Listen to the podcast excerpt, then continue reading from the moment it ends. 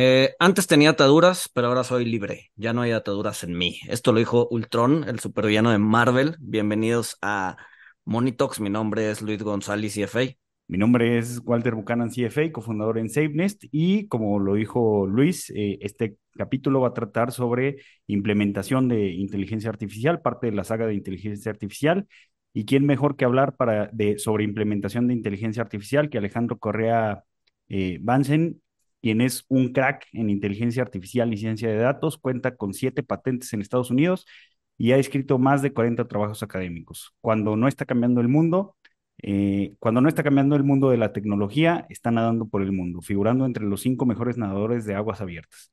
Ahora está al mando como director global senior de análisis e inteligencia artificial en AB InBev, la cervecería, después de una carrera exitosa en Rappi y en los sectores financieros y de ciberseguridad.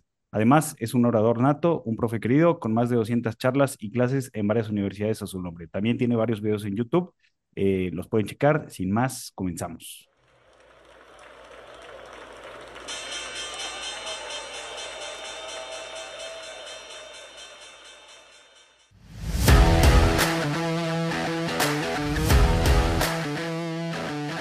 Monito, el otro lado de la moneda.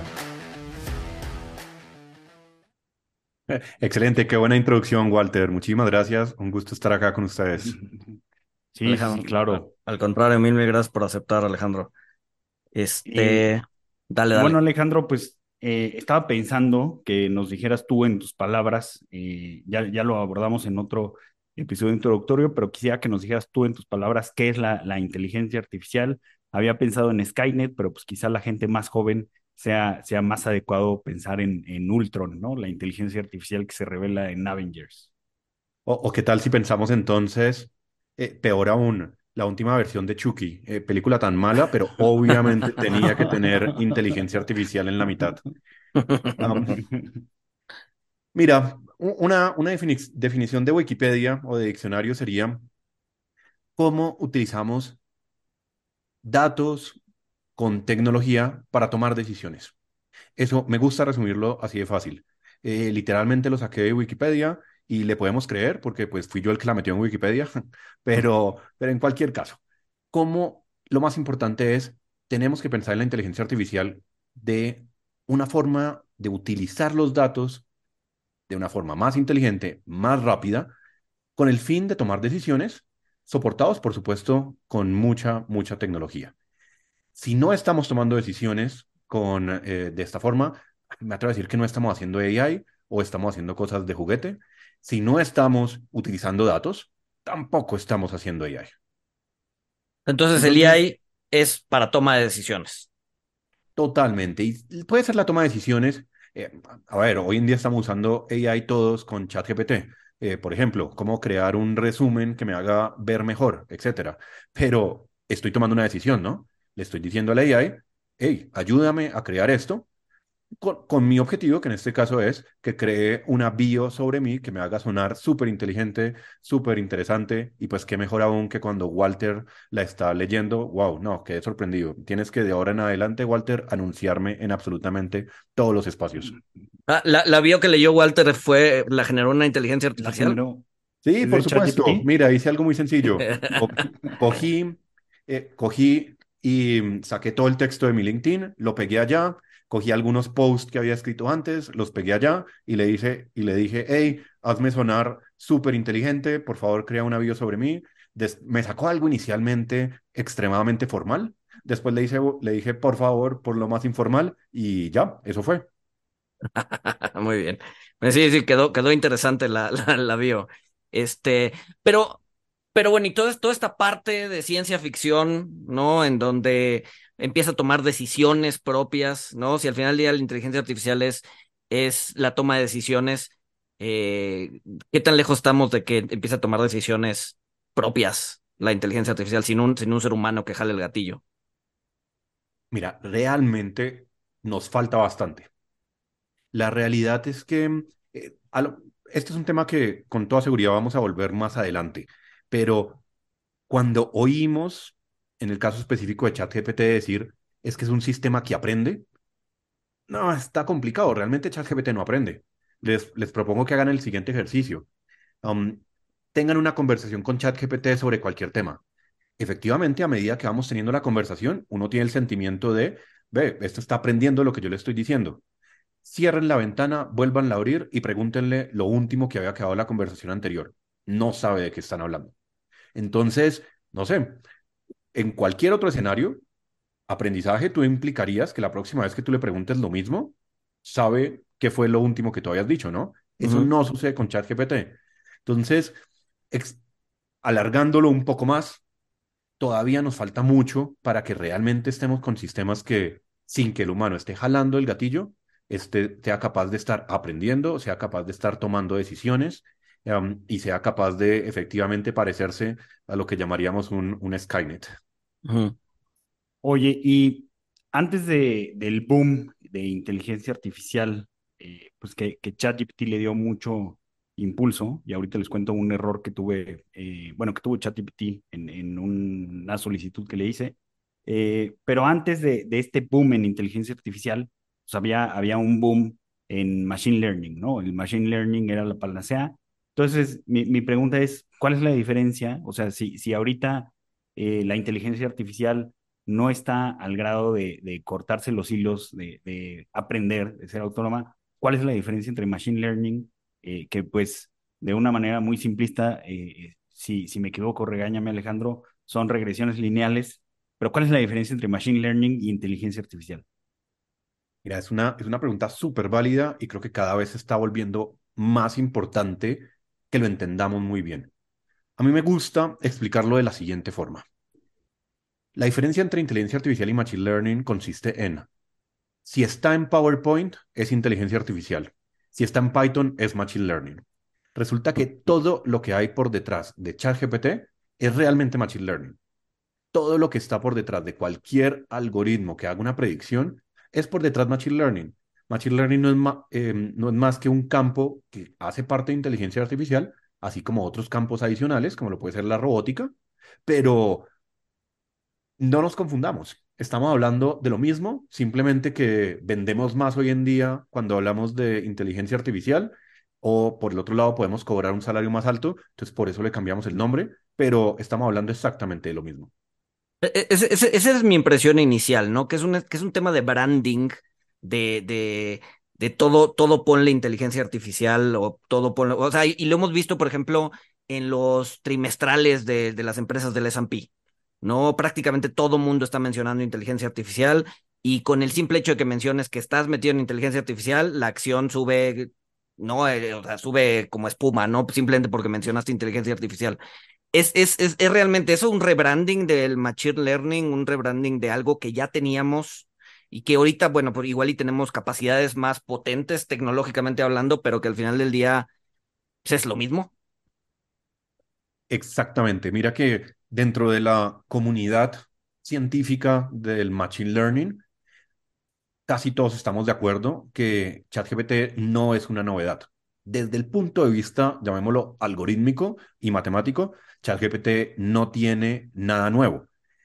Eso no le quita el valor que ha generado. Realmente ellos lo que hicieron fue coger algoritmos muy potentes que, que tienen algunos cinco años, otros algunos tienen un poquito más, aplicarle una ingeniería impresionante, desarrollar un producto encima y una interfaz de usuario impresionante, lo cual tiene un valor gigante, no quiero que me malinterpreten, pero desde el punto de vista puramente algorítmico, no hay nada nuevo.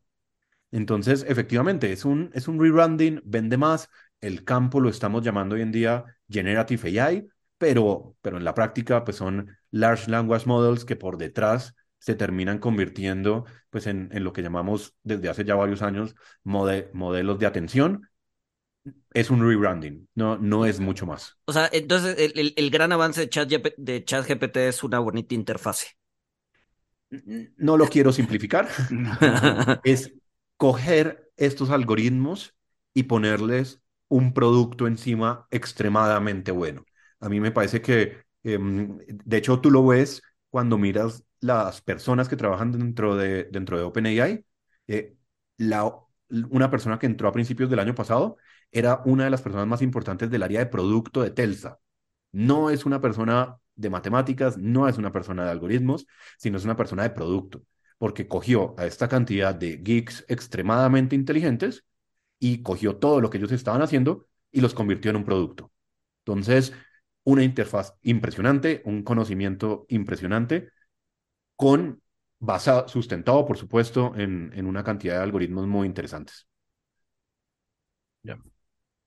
Sí, vamos, es como, digo, poniéndolo muy simple, pues la, la, la, rueda se inventó hace miles de años, pero ponerle rueditas a las maletas, este, pues fue algo en su momento impresionante, ¿no? O sea, miles de gentes transportaban y cargaban sus maletas pesadas, este, y tardaron, o sea, pasaron miles de años a que se le diera la, la, una interfase increíble para no tener que cargar el, el, equipaje. Pero bueno, Alejandro, quisiera que nos contaras un poquito, tú eh, pues, lo haces para vivir, eh, ¿cuál, ¿cuál, es el uso de, de, la inteligencia artificial en los negocios? Si nos puedes contar eh, algún caso de implementación que tú hayas realizado, que haya sido de éxito en inteligencia, implementando inteligencia artificial en, en o en algún otro negocio. Sí, por supuesto. Mira, eh, en estas compañías de, pues en, en, las startups de tecnología, sin duda alguna, es fácil encontrar extremadamente muchos buenos casos de uso de la inteligencia artificial. Entonces tú te, empiezas a encontrar que cuando un Uber está escogiendo cuál es aquella, cuál cuál es aquel, aquella persona que va a hacer tu recorrido. Cuando un Rappi o un iFood está escogiendo quién es aquella persona que va a ir a recoger el producto que tú estás comprando, hay una cantidad de algoritmos que tienen que correrse por detrás. Entonces, mira, cosas tan sencillas como que en el caso de un delivery de comida, no cualquier domiciliario puede llevar cualquier producto, porque tú tienes que calcular cuál es el clima, tienes que calcular cuál es la desviación de altitud, tienes que calcular, por ejemplo, que hay algunos domiciliarios que van a ser mejores que otros en escoger el aguacate o qué tan madurado está el aguacate. Y tú quieres que una inteligencia artificial sea capaz de tomar esa decisión, de saber, esta persona, cuando lo mando por eh, leche, se demora mucho porque dentro del supermercado no sabe cómo ubicarse rápidamente. Este otro tiene una maleta muy pequeña. Este otro eh, está a lo mejor demasiado lejos. Y combinas todo eso para ser capaz de decir quién entrega qué, qué pedido, quién recoge a quién en el caso, en el caso de transporte, como lo puede ser un Uber o un Didi. Entonces, son casos de uso que usamos, pues que estamos conectados todo el día y no nos damos cuenta la cantidad de inteligencia artificial que hay por detrás. Ahora, hablando de... Permíteme igual, igual y, ser, y ser un poco de abogado del diablo, pero eso no sería más bien una optimización multivariada. Mira, por supuesto que sí, entonces ahí es donde se vuelve interesantísimo. En el caso de lo que se llama el algoritmo de dispatch en estas compañías, tú vas a tener personas de Operation Research, de investigación de operaciones, que van a estar haciendo un montón de optimización pero como input de esas optimizaciones van a recibir algoritmos que, por ejemplo, estiman el tiempo de desplazamiento de un lugar a otro. Tú pensarías que puedes sacar el tiempo de desplazamiento en bicicleta eh, de Google, pero resulta que no existe. Eh, si utilizas el que está en Google para motocicletas, no estás teniendo en cuenta que a lo mejor el que va en bicicleta se va a pasar el semáforo o va a ir en contravía. Entonces tú tienes que tener tu propio estimador de cuánto se va a demorar alguien de llegar al lugar A al lugar B. Después tienes que considerar otras variables como qué productos puedes tú empaquetar. Por supuesto, es más eficiente que un solo domiciliario te lleve más de un pedido, pero si el pedido fue un helado, bueno, no tiene mucho sentido empaquetarlos. Si el pedido son quesos, leches, pues los puedes empaquetar. Entonces, es una optimización multivariada donde el input son modelos de Machine Learning. Ya, ya, ya, ya entendí. O sea, al final del día, como no tienes los datos de cuánto puedes hacer en bicicleta del punto A al punto B, va recaudando información conforme la gente lo va transitando. Y, y, y a eso, y eso, digamos que ese es tu dato crudo, y, y, eso va a la optimización y busca, o sea, eso ya, eso ya es aparte, ¿no? Eso ya es una optimización y que, que, te, que te da un resultado final, ¿no? Exactamente, sí. Ok, ok, ok, ok. Eh, bueno. Ah, de, no, sigue, perdón, perdón, perdón. Síguele. Claro, les, les iba a contar algunas otras cosas. Entonces, por ejemplo, lo que son recomendaciones. Entonces, resulta que um, en el caso de Amazon, aproximadamente el 35% de las ventas de Amazon las hace un algoritmo, el algoritmo de recomendación. Ese que todos vemos cuando dice lo que las otras personas han comprado, que han comprado cosas como, como lo que tú compras, son estas, o cuando apenas vas a agregar algo al carrito, te dice em, productos que, son, que se suelen comprar al tiempo. Todo eso genera un 35% de las ventas. Imagínense esa magnitud. En Netflix es aún peor. El 80% de las reproducciones las genera el algoritmo del sistema de recomendación. es un número extremadamente grande. Entonces, cualquier e-commerce está empezando a tener, bueno, yo no le puedo recomendar a todas las personas lo mismo, necesito hacer microsegmentaciones y micro recomendaciones, tal que a la persona que, no sé, eh, que siempre está comprando hamburguesas, pues le quiero recomendar, ¿por qué no una carne? Pero al que siempre me está comprando, no sé, ensaladas, bowls, comida sana, eh, lo, que todo deberíamos, lo que todos deberíamos pedir, pero pues nunca hacemos caso, pues bueno, también le recomiendo entonces una nueva ensalada. Entonces todo, lo, todo eso se convierte en un sistema de recomendación para generar aquellas microsegmentaciones y aquellas micro recomendaciones.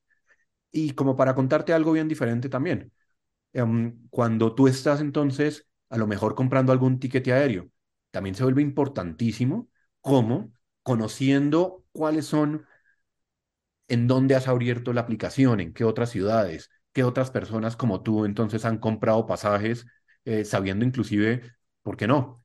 Con el tipo de cosas que tú compras, si tú viajas más con familia o viajas más de trabajo y con eso generar un paquete de turismo personalizado.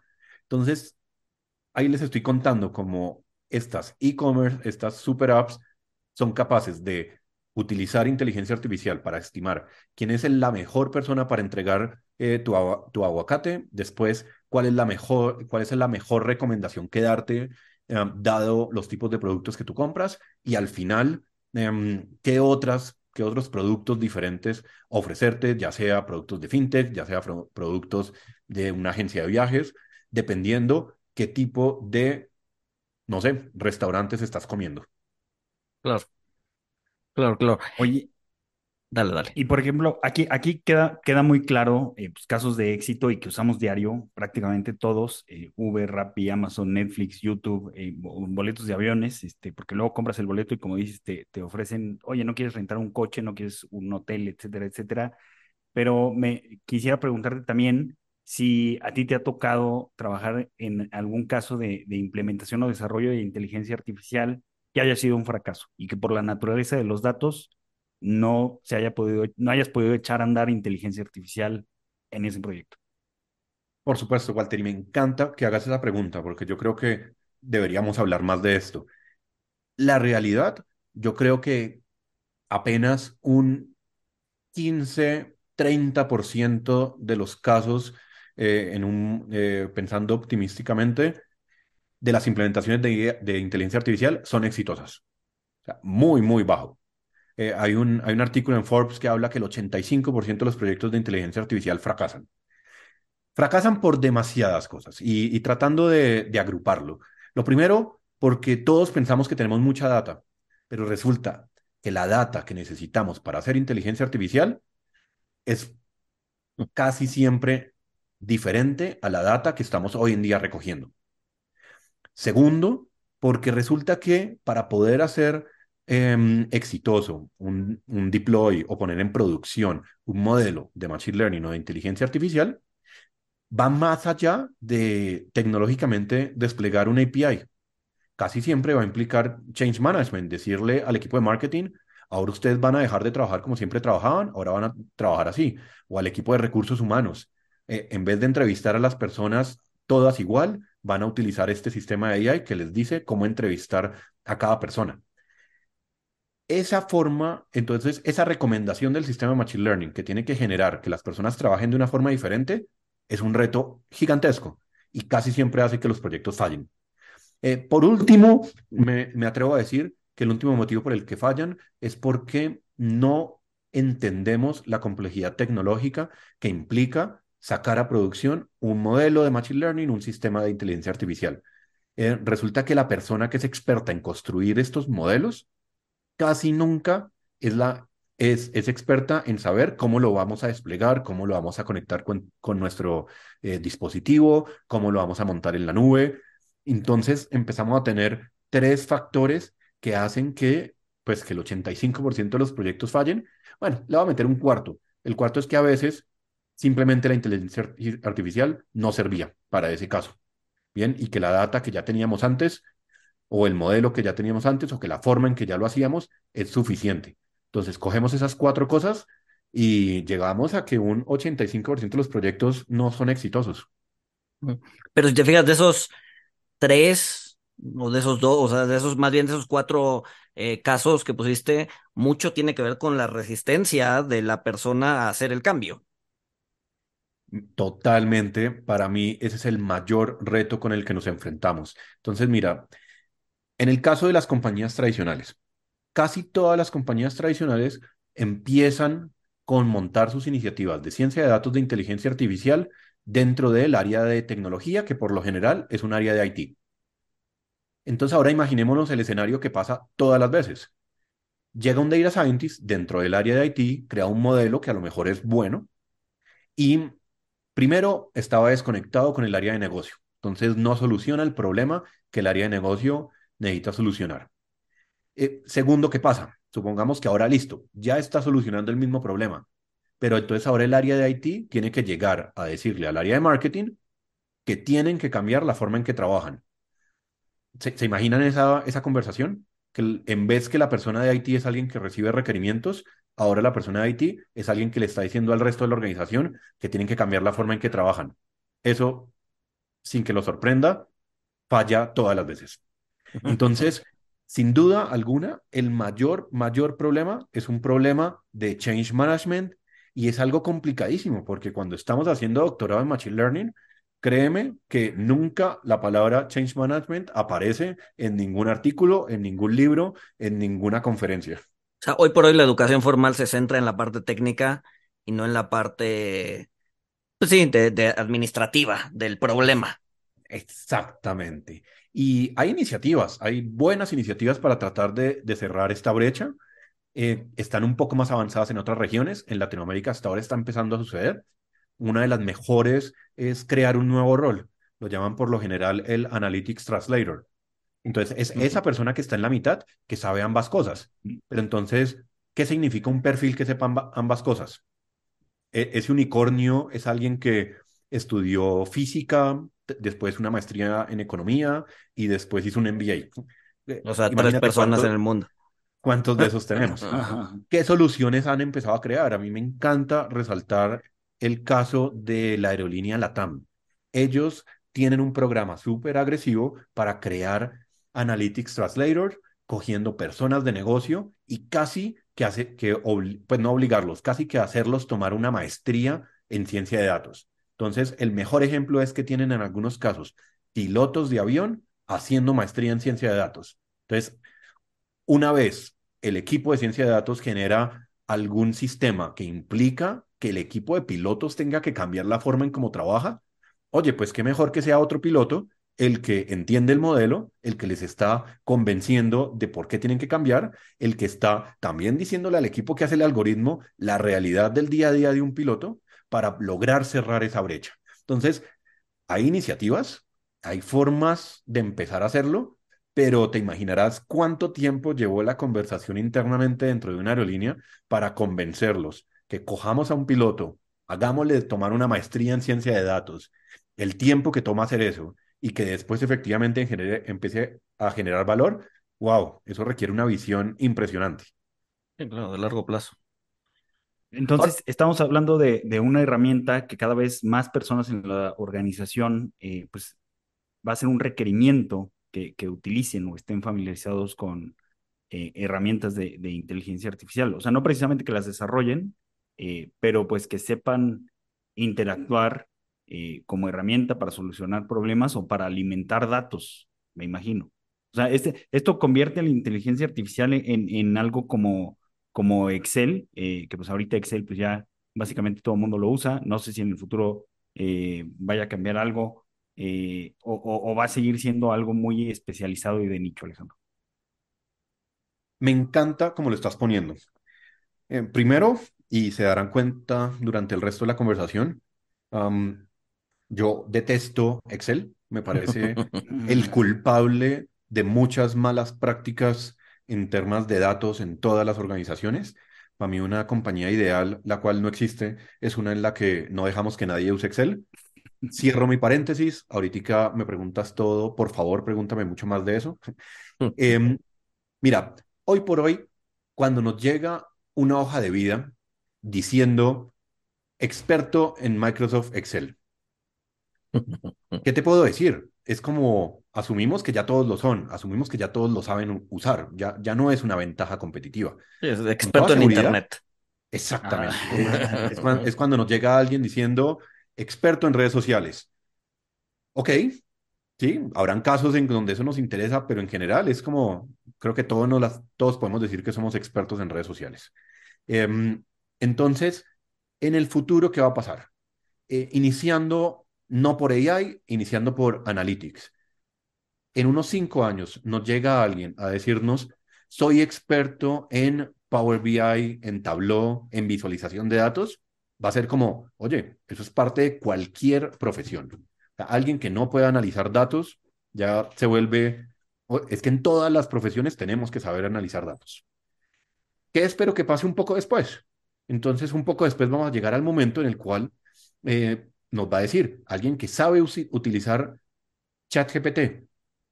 Oye, esto va a ser parte de nuestro día a día absolutamente para todos. Entonces, durante los próximos años, una ventaja competitiva impresionante.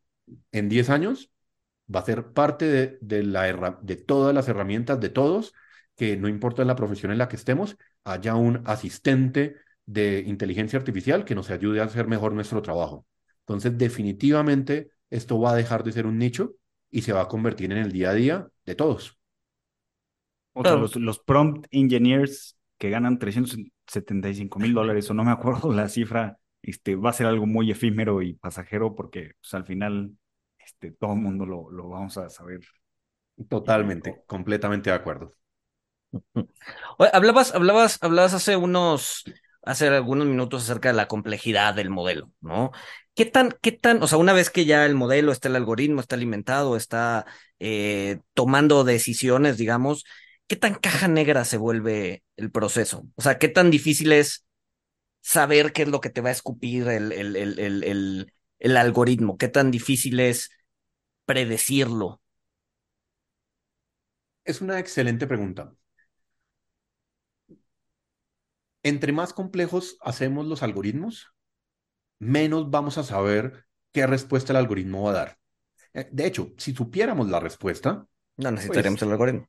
No necesitaríamos el algoritmo muchas veces. Si acaso sería una automatización de un proceso, como lo llamamos, determinístico, o, o de un RPA, como lo llaman en otros lados, en donde lo que queremos hacer es automatizar una tarea. En ese caso, perfecto, sabemos siempre qué va a responder. Sin embargo, lo que yo me termino dando cuenta una vez tras, otra, es que la necesidad nuestra de querer saber qué es lo que responde el algoritmo y de querer saber por qué el algoritmo está respondiendo, siempre son en la primera semana de uso. Entonces, mira, esto es algo que llevo 15 años viviendo. Empezó cuando empezamos, me acuerdo hace muchísimos años, a automatizar la toma de decisiones de un agente o de un analista de crédito. Entonces, en mi tesis de maestría, eh, terminamos haciendo un algoritmo para tomar la decisión de, dependiendo del riesgo, dependiendo del cupo, qué tasa de interés darle a alguien. Te imaginarás, cuando lo empecé a implementar en el banco donde trabajaba en el momento, todos los analistas cogían el resultado y algunos daban el doble de cupo, otros daban la mitad, y cuando yo me sentaba con ellos y les preguntaba por qué, me decían, no me sabían dar una respuesta decían, no, porque creo que es mucho, pero tienes razón, ven lo cambio. O sea, no había ninguna respuesta diferente a, eh, es que no confiamos en qué es lo que dice el algoritmo. Rápidamente, de, después de probarlo un par de veces, nadie nunca más volvió a preguntarme por qué el algoritmo toma la decisión. Y esto me ha pasado en sistemas antifraude, en sistemas de priorización, priorización de tickets, en sistema de priorización de quién va a ser un, un superusuario, en riesgo de crédito, siempre me ha pasado exactamente lo mismo. Usamos la palabra caja negra como si fuera algo negativo. Entonces, yo no voy a confiar en eso porque es una caja negra. Oye, me te voy a preguntar, nosotros hoy en día nos metemos y ¿cuántas veces le llevamos la contraria a Waze? Y mejor aún, ¿cuántas veces le llevamos la contraria a Waze o a Google Maps y al final nosotros tenemos la razón? Me atrevo a decir que nunca. ¿Es una caja negra? Sí. Pero, pero ya se vuelve parte de nuestro día a día. Entonces, en general, o sea, el mismo Google es una caja negra, ¿no? O sea, ¿cómo funciona Google? Pues quién sabe. Sí. ¿Cuáles son, cuál es el, eh, cuáles son las recomendaciones en el feed que nos vota Facebook, que nos vota TikTok? Es una caja negra, no tenemos ni idea cómo está haciendo para escoger qué es lo que nos muestra. Muchas veces, eh, y, y lo, lo, típico que pasa, la persona que está al lado nuestro les muestra un feed diferente al que nos está mostrando a nosotros. Y, y lo asumimos, no nos importa. Entonces, la conversación de qué es una caja negra es más, devolviéndonos al tema anterior, un problema de, de change management, un problema de, de adversión al riesgo, de no querer cambiar la forma en cómo trabajamos, que realmente que sea un problema que esté pero, sucediendo el hecho. Pero fíjate, el, el, el, ahorita que tocaste TikTok me acordé de este tema que ha estado medio en, en, en noticias, ¿no? De que te empuja el algoritmo de TikTok, si tienes como tendencias suicidas, te empuja a, a, a, ¿cómo se llama? A, a, enseñarte videos tristes y, y que, y que como que exacerban esas tendencias, ¿no? Y ese es uno de los problemas que han estado, eh, que se han quejado muchas, muchas personas, incluso creo que hay demandas y eso para que, para que cambien el algoritmo. Eh, pero TikTok como que no sabe cómo manejarlo y no sé si es por lo mismo de que es una caja negra, de que no saben dónde ajustar la tuerca para que esto ya no suceda. O sea, igual y como usuario no te importa que sea una caja negra, pero como proveedor de servicios, pues igual y sí, ¿no? Es, es, un, punto, es un punto interesante. Lo que, lo que termina pasando es que el algoritmo de TikTok está optimizando alguna, alguna métrica eh, similar a cuánto tiempo pasamos conectados. O a lo mejor, un poco más compleja, cuántos, cuánto le pueden cobrar a un eh, anunciante por mostrarnos algo. A fin de cuentas, TikTok pues es un negocio y el negocio de ellos es mostrarnos propaganda y que nosotros demos clic. Entonces, ¿cuál es el objetivo de ellos? Mostrarnos cosas para que sigamos conectados y después mostrando propagandas que efectivamente demos clics para que ellos puedan ir al anunciante a cobrarle algo. Eso lleva a que el algoritmo no esté optimizando nuestro, eh, ¿cómo lo llamamos? Nuestro well-being. ¿Listo? Ok. ¿Dónde lo empieza a optimizar? En el caso en que por culpa de eso tú te desconectes. Ahí okay. sí lo va a tener en cuenta. Pero es un algoritmo que está optimizando la métrica de negocio de TikTok.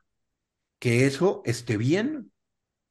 ¿Qué significa que esté bien? Pues de cara a los, eh, stakeholders de, TikTok, pues, pues sí, está bien. Están optimizando eh, el valor de la compañía, ¿no?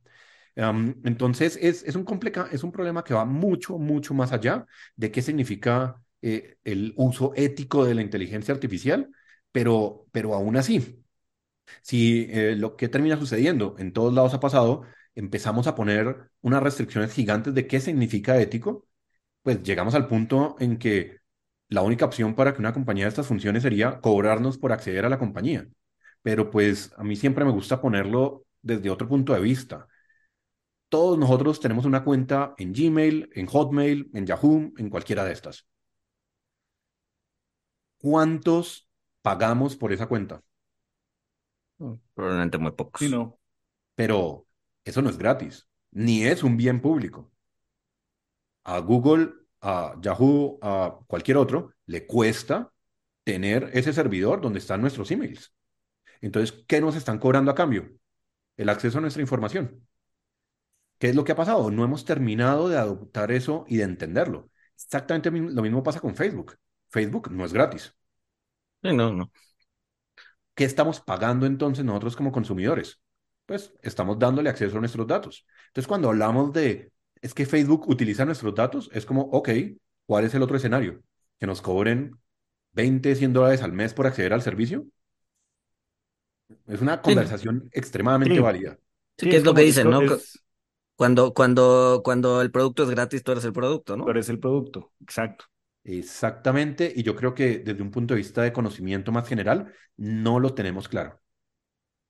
Claro. Ahora, hablabas, hablabas de, o sea, en el banco, eh, cómo, cómo el usuario pues, terminaba este, pues, manoseando la información este, o pasándosela por el arco del triunfo. eh, la información que le daba el, el algoritmo. Yo, yo conozco otro caso, Alejandro, y quisiera que, eh, pues que me platicaras si, si esto sigue sucediendo o, o, o, ya todo va más automatizado, pero recuerdo mucho el caso de, de Palantir, que es el caso opuesto. Sea, ellos implementaron, bueno, PayPal tenía un algoritmo que detectaba fraudes, llega Palantir y les dice, mira, tengo, tengo este algoritmo, pero no es el algoritmo solo, tiene un operador humano con criterio, me imagino, e incrementaron la detección de fraudes, eh, pues si estaba al 70%, la incrementaron al 90%, se ahorraron, bueno, ahorraron millones de dólares en fraudes eh, y pues Palantir eh, llegó a valer muchísimo dinero. Digo, el año pasado se cayó en bolsa, etcétera, pero de, de la historia que estoy contando, pues eso la, la impulsó muchísimo. Eh, todavía vemos este tipo de algoritmos y este tipo eh, pues no, no, no sé cómo llamarlo, de, de, de simbiosis, donde un operador humano eh, claro. es el que dirige el algoritmo y tiene resultados me mejores que si fuera autónomo? Por supuesto, mira, eso, eso lo llamamos human in the loop. Entonces, ese concepto de cómo la simbiosis, me encanta la palabra, desde cómo tenemos una simbiosis entre el operador y el algoritmo.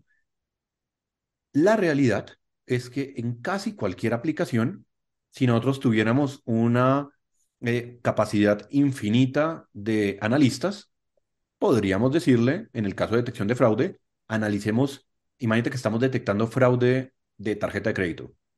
Todas las transacciones las va a revisar un humano. Eso casi que te garantizo que va a detectar más fraude que cualquier algoritmo. ¿Cuál es el problema? Pues cualquier institución financiera está recibiendo al día millones de transacciones fácilmente. ¿Cuántas personas necesitamos detrás para poder analizar todas las transacciones? En promedio, un analista se puede demorar entre 2 y 8 minutos analizando una transacción.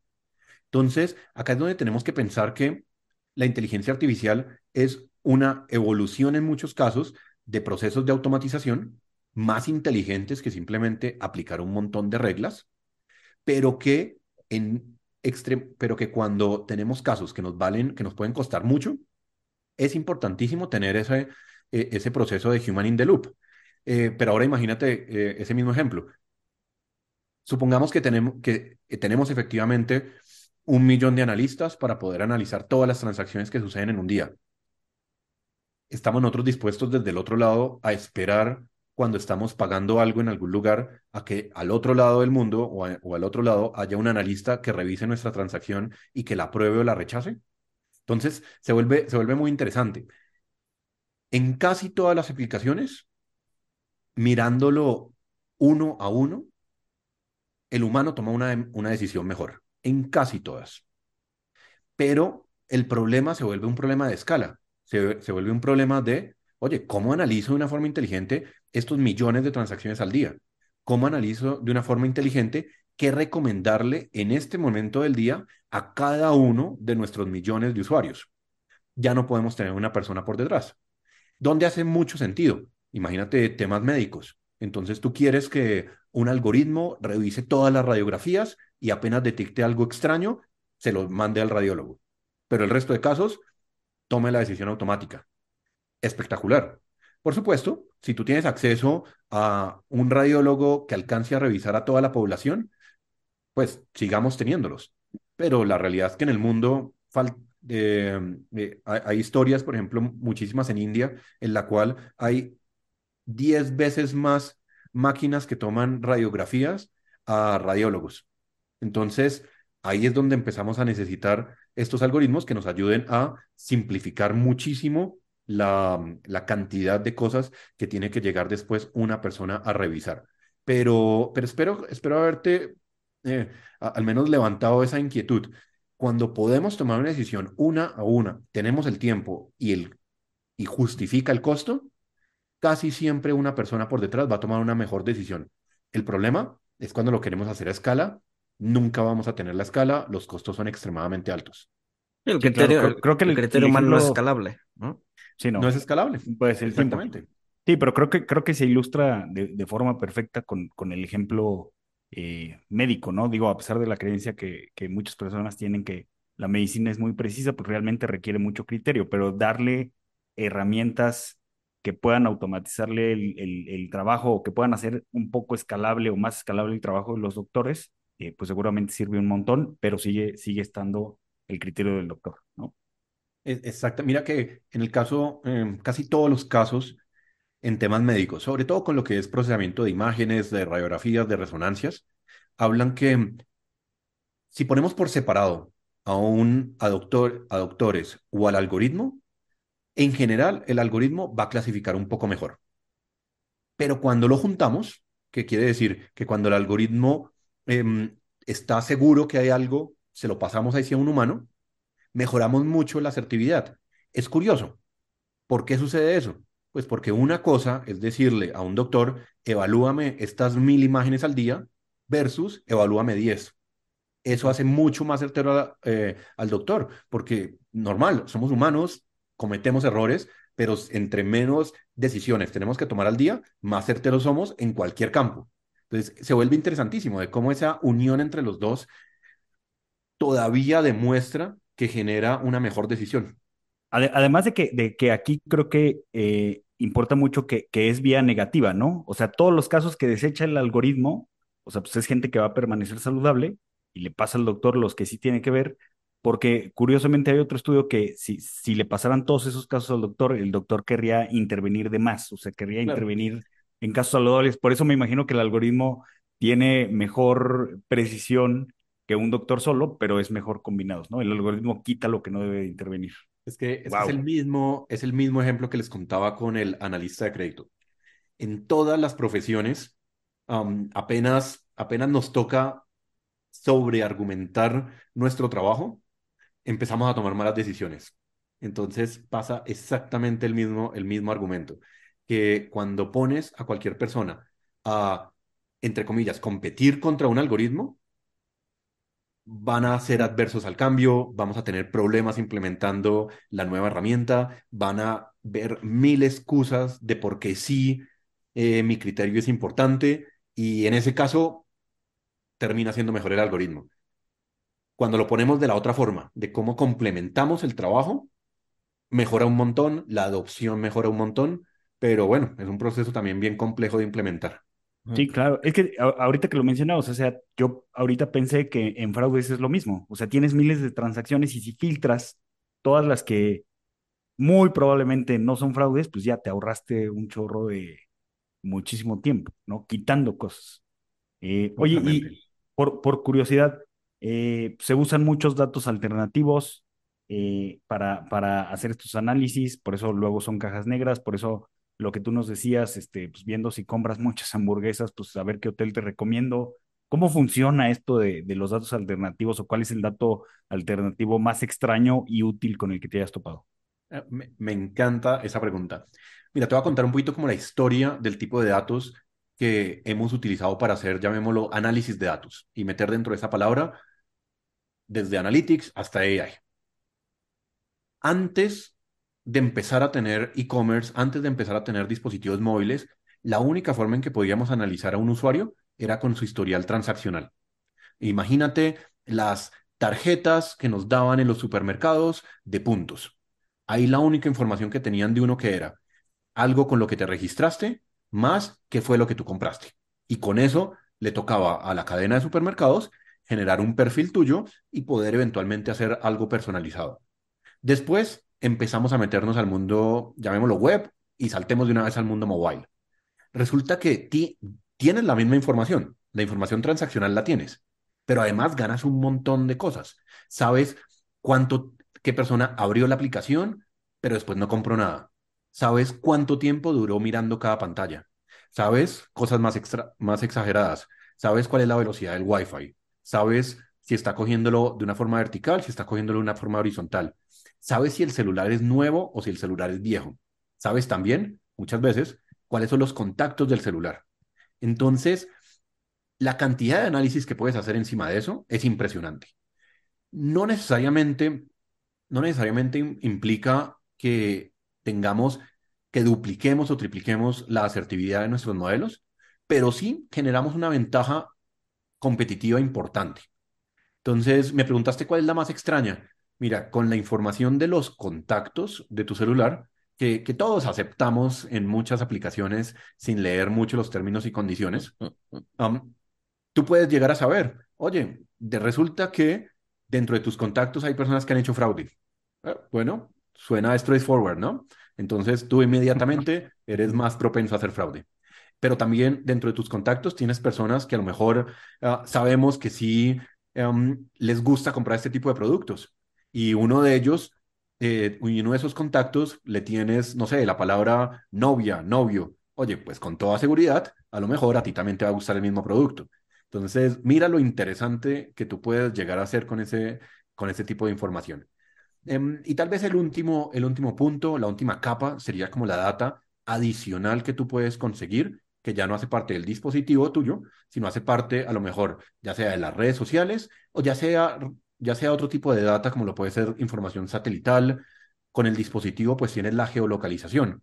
Resulta que con información satelital puedes llegar a saber qué tanto está lloviendo en ese lugar, entonces, con eso saber qué tipo de producto le puedes ofrecer, a lo mejor eh, exageremos, porque no ofrecerte sombrillas, ofrecerte chaquetas, etcétera. O también información con la geolocalización, puedes combinarlo con información a lo mejor que haya de, de fuentes públicas, de saber qué tan peligroso es ese barrio y con eso saber si eso aumenta el riesgo de fraude o aumenta algún otro tipo de, algún otro tipo de impacto. Entonces, no es que la información alternativa, y esto me gusta resaltarlo, sea algo que ya sepamos que siempre nos va a generar valor.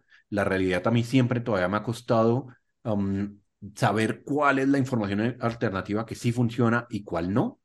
Todavía falta mucho para poder decirte, siempre que vamos a estimar esto, utilizamos este tipo de información. necesitamos hacer mucha prueba y error, pero el aumento de lo que podemos conocer de alguien de pasar de solamente información transaccional, como lo teníamos en el mundo, llamémoslo offline, a una cantidad de información adicional que nos deja eh, los dispositivos. Y no me alcancé a meter a lo que se viene en el metaverso. De, o sea, imagínense el aumento de información que podemos saber de alguien ahora en el metaverso. Eh, qué tanto está moviendo las pupilas, qué tanto está caminando, eh, si estamos en un mall en el metaverso, tú puedes llegar a saber, oye, entró a la tienda de Nike y ahora está entrando a la tienda de Adidas es una propaganda diferente a la que le tienes que mostrar, ¿no? Entonces. Incluso, incluso, o sea, cuando vemos algo que nos gusta, las pupilas tienden a dilatarse. Exacto. ¿No? Entonces. en el mundo offline no lo sabes. Exacto. A ver, y obviamente no se dilata como si fueras un búho o un gato, pero, pero, o sea, son milímetros que si, que si tienes una cámara enfrente lo logras. Eh, o sea, se le dilató la pupila, ¿por qué? Porque está viendo estos tenis, lo que sea, y entonces puedes reforzar el, el, el, la, pues sí, el, anuncio, ¿no? Este... Hace, ayer, creo, hace un par de días, estaba en un panel en, en, el que estábamos hablando en temas legales. Y entonces alguien hablaba sobre un, um, un juicio que se había dado en el metaverso. Y entonces salía un abogado penalista a decir que a él le que, a él, que para él tener audiencias virtuales o, audiencias en el metaverso no le dejaba ver la reacción, la forma en cómo la persona movía las manos, si estaba sudando o no, para saber si estaba diciendo mentiras. Y le dije exactamente lo que me acabaste de decir, como, oye, al contrario, le, puedes automatizar el proceso de análisis biométrico de la persona. Que, que eso vaya a ser aceptado por legal. juez es, es, otra, es una discusión importantísima que tenemos que tener, pero desde el punto de vista de acceso a información, es mucha más la que hay. claro, sí, sí, sí, porque sí te mide, te mide lo, lo, mínimo, lo que no puedes ver a simple, a simple vista, ¿no? No, no, y si traes tu Apple Watch, pues también tu, tus pulsaciones. Exacto, exacto. Es como tener un detector de mentiras todo el tiempo conectado, ¿no? Eh, antes, antes de acabar, me gustaría un par de preguntas más. Eh, uno es cómo, cómo ves todo esto eh, en 5 a 10 años? ¿Es el, eh, o sea, va a generar desempleos? Eh, o sea, ¿cómo estás viendo tu campo en, en, en, en, el corto y mediano plazo? Esa es una. Y dos, ¿qué le recomiendas estudiar a las personas para adentrarse más en este tema? ¿No? ¿Alguna carrera, alguna, alguna maestría? Este, ¿Algún libro? ¿Algún libro? Bueno, qué excelente cantidad de preguntas. Entonces, mira, lo primero, ¿Dónde vamos a estar? ¿Dónde vamos a estar en unos años? La adopción, lo que está generando en particular ChatGPT, pero, pero en general la inteligencia artificial generativa es lograr masificar el acceso a herramientas con inteligencia artificial. Entonces, esto va, va a continuar. Vamos a llegar muy rápidamente a que las herramientas que usamos en el día a día, llámalo una hoja de cálculo en Google Docs o, o en un Excel, ojalá no sea Excel, pero en un Excel, um, le vas a poder preguntar cosas ahí muy rápido, como genérame un resumen de este análisis, lee el email de la última reunión y, y conviértelo en una presentación. Eso estamos a meses de que se vuelva una realidad y nos va a, y yo creo que va a llegar el momento en que ya otra vez no vamos a saber que por detrás es inteligencia artificial. Simplemente va a ser las nuevas herramientas con las que vamos a contar, totalmente empoderadas o supercargadas, llamémoslo, gracias a la inteligencia artificial. Va a ser absolutamente espectacular. El, el, el add-in en Chrome o el cualquier o la extensión en Excel. Exactamente, exactamente. Entonces, sí, en, eso... en, en, el navegador de Edge, ya, o sea, ya está integrado la inteligencia artificial de, de Bing. Tal cual. Entonces, eso, eso va a seguir continuando, eso va a facilitar la adopción de las otras herramientas de inteligencia artificial. Mira, eh, yo creo que a mí me, me parece muy importante separar la inteligencia artificial generativa, llamémoslo ChatGPT u otras, en dos. En cómo lo pensamos como una herramienta de productividad, cómo esa herramienta me va a hacer a mí más eficiente, cómo voy a escribir mejores emails, cómo voy a hacer un mejor, eh, una mejor biografía de mí para que me la lea Walter y, y suene más profesional. Mira, no tiene nada que ver con mi campo, con lo que yo trabajo en el día a día es como cualquier otro usuario puede usar la inteligencia artificial para volverse más productivo. La otra conversación es cómo utilizamos inteligencia artificial generativa para masificar el uso de la inteligencia artificial para el análisis de datos, para la predicción de comportamientos. Hasta hace muy poco, una compañía tenía que invertir en equipos grandes de ciencia de datos, en capacitar en analítica, en una cantidad de cosas que gracias a estas herramientas vamos a poder hacer mejores cosas de inteligencia artificial, llamémoslo de cara al análisis, de cara a la analítica, que antes no lo podíamos hacer. Entonces, me gusta separarlo en dos. Esa segunda va a masificar la adopción y el uso de la inteligencia artificial que antes estaba muy, muy limitado. Para los que nos estamos, o para los que se están metiendo en esto, es absolutamente importante empezar a entender mucho más qué significa inteligencia artificial. Entonces, mira, hay un curso en Coursera, que es un curso gratis, que se llama AI for Everyone. Súper recomendado, todos lo deberían hacer. Nos enseña qué es lo básico de qué significa inteligencia artificial, porque qué es lo que va a pasar muy rápidamente. Al aparecer tantas de estas herramientas, si nosotros no entendemos lo básico de qué es lo que hace por detrás, no le vamos a poder sacar el mejor provecho no significa que aprendamos los algoritmos, no les estoy diciendo eso. Les estoy diciendo de cosas tan sencillas, de hablamos que ChatGPT aprende y, y pues no, ¿qué significa aprender otra vez? Esto debería ser con conocimiento general de, de toda la población y les recomiendo ese curso de, Andrew Ng. Está en Coursera, es libre para que todos lo tomemos. De cara más a las organizaciones, hay un libro que salió este año que se llama All in AI. Lo escribió un autor que se llama em, eh, Thomas Davenport. Eh, muy buen libro, es una continuación de una serie de libros que él lleva 15 años escribiendo, pero que de, hecho eh, resalta muchísimo lo importante que es ese cambio organizacional, lo, importante que es la parte de, las personas a, la hora de adoptar herramientas de inteligencia artificial en las organizaciones. Es totalmente recomendado. Y para aquellos que están a lo mejor queriendo entender más qué se puede hacer con inteligencia artificial generativa, hay un curso nuevo de una compañía que se llama deeplearning.ai, que se llama, bueno, como le, como le decías, Walter, um, Prompt Engineering for Developers. Si bien dice for developers, le he puesto a hacer ese curso a personas que no son desarrolladores y le han sacado totalmente el provecho, porque es básicamente, estoy convencido que muchos han abierto ChatGPT por curiosidad pero todavía no han llegado a hacer una tarea de su día a día con ello. Les va, se van a sorprender la cantidad de tareas que hacemos en el día a día, que las podemos usar con ChatGPT y nos va a ayudar a resumir un montón de nuestro tiempo. Entonces, eso es así como rápidamente eso, eh, esas recomendaciones que les tengo para todos. Yo, yo ya uso Chat, ChatGPT para eh, resumir artículos y análisis de información de dos hojas, me da un parrafito, la idea central, buenísimo, me ahorré mucho tiempo.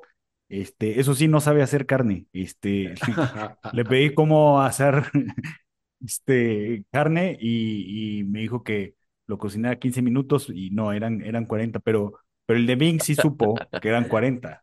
Entonces, pero bueno, Bueno, Alejandro, pues mil, mil gracias. Está súper interesante. Seguramente volveremos a hablar contigo eh, de, de, de este tema o de estos temas conforme vayan avanzando, vayan saliendo eh, novedades. Seguro nos vamos a sorprender.